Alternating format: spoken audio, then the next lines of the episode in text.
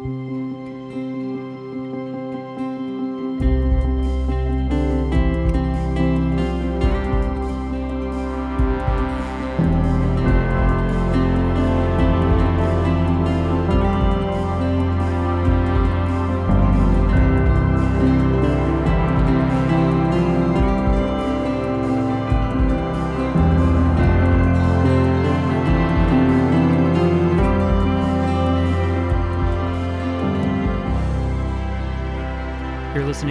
RPC Sermons Podcast. Today's episode is a special episode from our Facebook Live series entitled Closing the Distance. These are unscripted conversations with the pastors of RPC and various special guests reflecting on topics from our ongoing sermon series.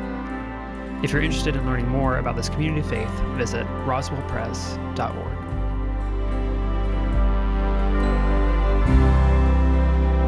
morning. This is Jeff Myers, one of the pastors here at Roswell Presbyterian Church for our weekly closing the distance conversation. I'm here with Daniela and Nicholas, some of our summer interns. It's so good to see you guys. You guys having a good summer so far? Oh yeah, yeah totally. Yeah. I've been loving it here at RPC. Thank you for having us today.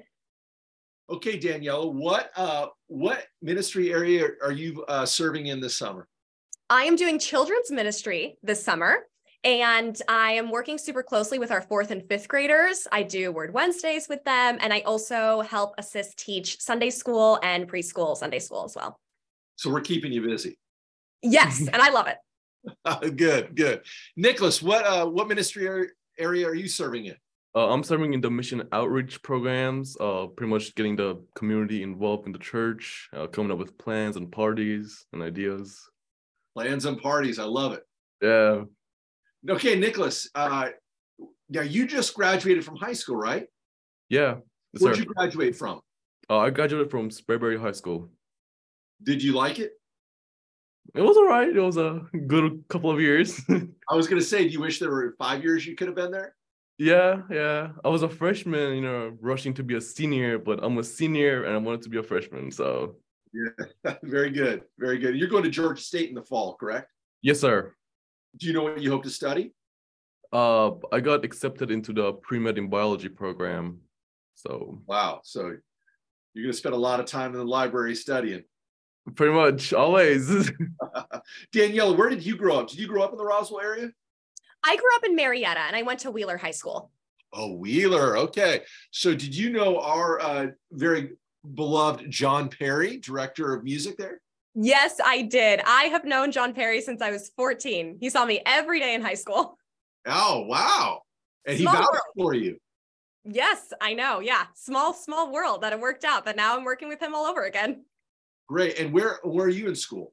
I'm at Kennesaw State and I'm studying journalism. Oh, very cool. What do you hope to do with that? Do you want to be a journalist? Yes, you know, that is the plan. That is the plan. Um, but really, wherever I'm called. I love all aspects of journalism. I love writing. I love print. I'm super interested in broadcast because I really like to talk. So we'll see where I end up. That's very good. Well, you're a very good talker.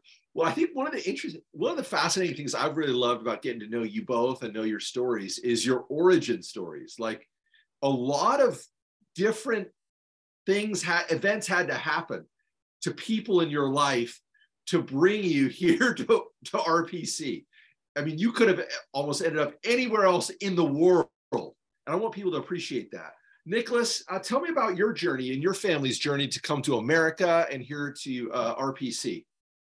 Uh, so pretty much, uh, it was hard over there because uh, my parents were Christians and they were very active in the church. And where were they? Uh, in Iran, Tehran. In Iran, Tehran. Okay. Yeah. So um, and the government didn't like that, so we kind of just decided to risk everything and start a new life. Uh, so we moved to Turkey. Uh, and then through there, there were programs that could have involved us in stuff that uh, we could have moved to different countries because Turkey wasn't really our final destination. We we're planning on going to anywhere else in the world except Turkey. So we stayed there for like two years. Uh, but uh, end of the two years, uh, one of the agents from the American embassy uh, interviewed us, and our stories got checked out and everything. So they were like, "Yeah, come to America." And then when we got here, we first went to New York City. It was great for like two days, but it was still great. uh, but yeah, we moved down to uh, Roswell and we uh, found an apartment in Roswell, and that's how I met you guys and came to Roswell Presbyterian Church. How long ago was that? When I got here to America, it was eight years ago. Wow, that's what a what a great story of uh, coming to America, and uh, you know, it's so good to hear that. And I I think a lot of people probably wouldn't know that about you, Nicholas. So I'm so thankful that you share your story with us. Yeah. Daniela, you kind of have somewhat of a similar story. Uh, your parents, uh, tell us how you ended up here at RPC and in America. Yeah, it is a series of a lot of events. So, my background is my mom is from Mexico City, and my dad is also from Tehran, Iran. Such a small world. Did your parents know each other? No, no, they did don't. I don't think so. I mean- Maybe. Not that we know of. Not How many people live? How big is Tehran? I've never been. Uh, it's pretty big. I mean, yeah. Pretty bustling city, Oh yeah. but Like- who knows? Is it as big as Atlanta or is it bigger? What would you Uh, say? I think it's about Atlanta. Okay. Oh Yeah. yeah. So, All right. pretty big city. Yeah. Yeah. Um, so yeah, my dad is from Tehran and he grew up there up until he was 18. Once the Iranian Revolution happened in 1979, he had to flee the country for multiple reasons. His family was under attack. And so him and his three other siblings were sent to different countries in the world to not be seen together. So long story short, my dad was uh, sent to London, knowing no English, lost his family, his country, and eventually ended up here. He moved to New York for a bit in a similar fashion, yes. And he ended up in Los Angeles. Loved Los Angeles because it has an incredibly large Persian population. They call it Uh. Because of that. And so, yes. And then my mom grew up in Mexico City. They ended up meeting by pure chance in Vegas from opposite ends of the world. That's Las Vegas. Yes, Las Vegas. That's right. Okay, And what? Uh, uh, let's be specific. What night did they meet? they met New Year's Eve, Caesar Palace, going into the year 1991. It's A lot of-. It's incredible. Yes, my mom wasn't even supposed to be in Vegas. Neither was my dad. He asked for her number. She wrote down a fake number, scratched it out. Long story short, they ended up here in Atlanta because my dad got a job here. Uh, they got married pretty quickly and had me. And so we ended up moving to Marietta. And I ended up here in RPC because of my connection with John Perry from high school. And here I am with you guys today. That's awesome. Wow. What New Year's Eve, Las Vegas, and our Iranian man. It's that's, wild. That's an American story, American love story. That's right. I love it. Well, as you guys are serving this summer, Nicholas, what do you look forward to um, to making an impact and doing this summer? Um, I'm looking forward to uh getting the community involved in the church. Um, ever since COVID hit, everything just went around the place. Like we lost a lot of connections. But uh, me and Pastor Dan and Clara, uh, we're coming up with plans and ideas to get them back involved in the community. So that's pretty much it. But yeah. And are are you go what, what what kinds of stuff are you going to be doing specifically in the coming weeks? Uh, well, this Monday we're having a Fourth of July party, but it's on it's on the third, but it's for Fourth of July.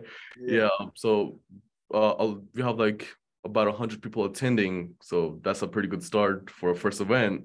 Yeah. Where's the party going to be? Uh, it's gonna be in the Roswell Housing Authority, uh, this Monday from four to six. And that's on the other side of the cemetery from Roswell Presbyterian, yeah right? The the church Yes. building. And what are you guys going to do? You guys going to shoot off any fireworks?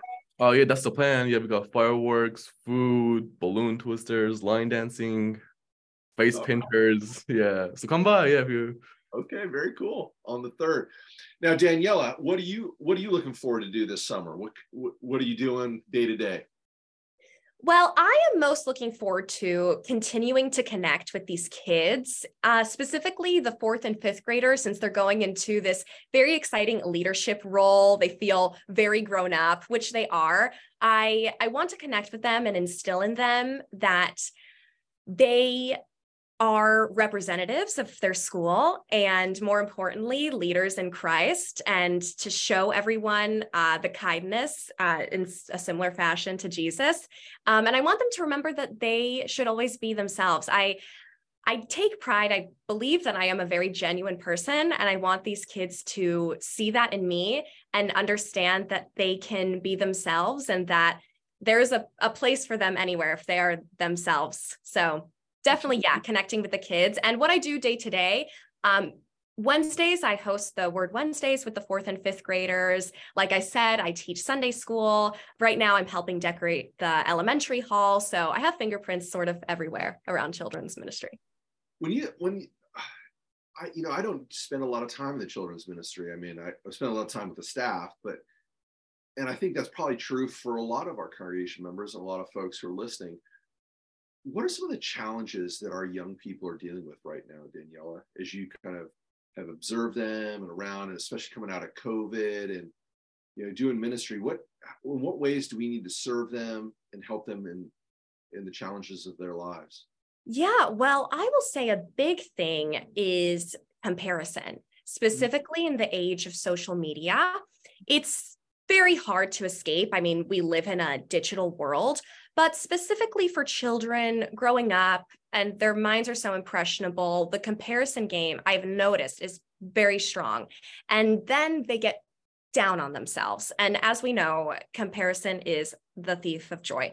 So, like what I mentioned is I I think one of the biggest ways we can help minister them is for all of them to understand we are all completely unique individuals that have these God given talents, I believe.